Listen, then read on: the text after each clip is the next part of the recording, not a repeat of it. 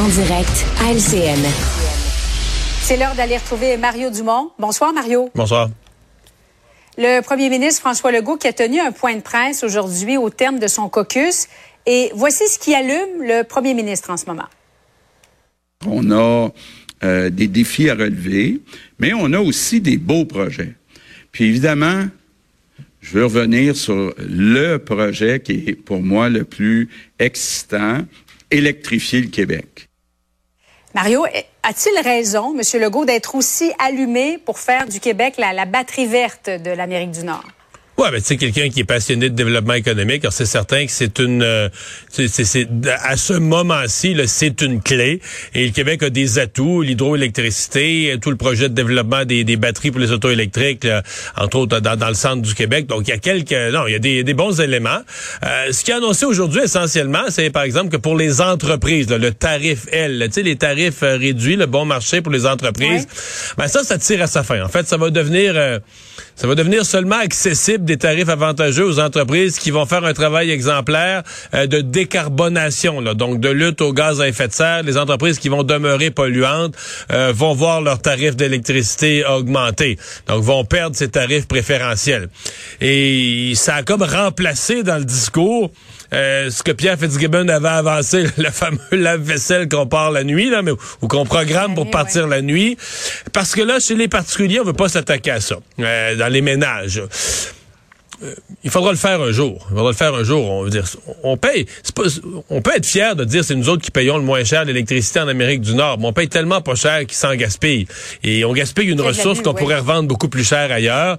Euh, comment on va le faire quand je sais qu'à ce moment-ci, politiquement, c'est pas très payant. Les gens ont vu la facture d'électricité augmenter, la facture d'épicerie, pardon, augmenter, euh, les hypothèques. Donc, l'électricité, on dit laissez-nous tranquille avec ça pour le moment. Je pense que c'est ce que les députés au caucus ont dû rapporter aussi, là, Monsieur Legault. Hey, ça, ça a mal passé dans le public. Mais euh, il y aura une éducation à faire. De commencer par les entreprises, qui sont des plus gros consommateurs, ça a du bon sens. Mais un jour, à mon avis, D'autant plus qu'il faut le rappeler, nos compteurs intelligents qui ont été installés il y a quelques années, c'était un des buts, de dire un jour, il faudra avoir une tarification intelligente. quand la nuit, quand il y a moins de demandes, ben, c'est comme n'importe quoi, quand il y a moins de demandes la nuit, tu peux baisser le prix, puis les gens qui font leurs affaires de nuit vont faire l'économie, mais à l'heure de pointe, l'électricité coûte plus cher, c'est normal de la vendre plus cher. Là, Et bon, mais par contre, François Legault a aucune pression pour faire ça. Les partis d'opposition lui demandaient de geler les tarifs. Alors, tout le monde a été euh, de ce côté-là des choses, mais il y a une réalité, il a un économiste qui va dire euh, que la façon dont on tarifie l'électricité à l'heure actuelle, c'est la bonne. Oui, alors pas pour tout de suite pour, euh, pour les citoyens la pièce. Euh, Québec qui dépose un vaste chantier sur l'avenir du français. Le ministre Jean-François Roberge a dit, et je le cite, on veut pas juste arrêter de perdre, on veut gagner. Mario, c'est tout un coup de barre que Québec devra donner parce que la situation du français en ce moment, c'est assez préoccupant. Ben, le discours de M. Robert sur l'importance du français, euh, l'importance que le gouvernement y donne, son constat par rapport au recul du français, j'ai tout trouvé ça bien bon. Maintenant, les actions, là, tu sais, mm-hmm. on forme un, on forme un groupe d'action. Il faut pas dire un comité. On forme un groupe d'action. mais entre ministres. Puis je dis pas qu'il faut pas le faire. Là. Les ministres vont être des, ce sont des, des, ministères qui ont effectivement un rôle à jouer. Donc en les mettant ensemble, ils vont probablement pouvoir arriver à des propositions utiles pour le français. C'est juste que mais il y a la loi 96. Ouais, mais là, la loi 96, c'est l'encadrement légal. C'est comme si le gouvernement nous disait, mais compte tenu de la situation du français, c'est pas tout qui s'encadre par une loi.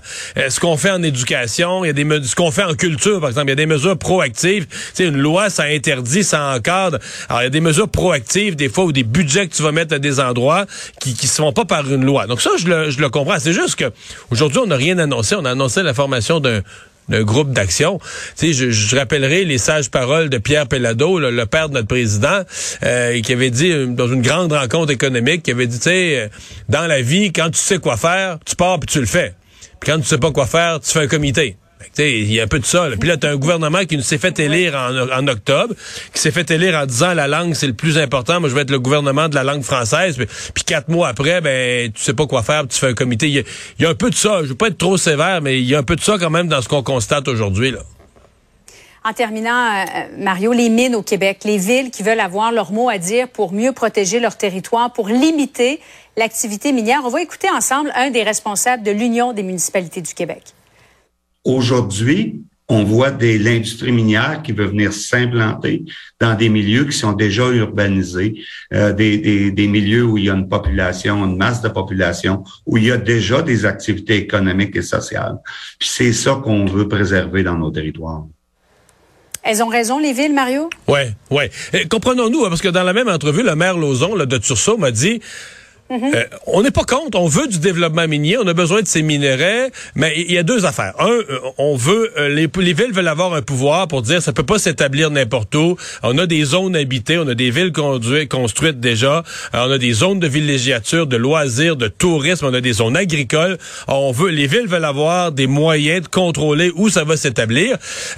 et bon, après ça, la prochaine demande, je te l'annonce, ils vont vouloir des redevances. Parce que présentement, il y a un peu de redevances au Québec, pas tellement, puis aux municipalités, un gros zéro. Alors, c'est certain que les municipalités vont venir avec des demandes là-dessus. Mais oui, elles ont raison, parce que là, des, des de l'exploration minière, des claims, il y en a eu énormément. Il y a un intérêt fort pour le minier, et ça, ça inquiète le monde municipal à ce moment-ci. Mario, merci beaucoup. Au revoir. Bonne soirée à toi.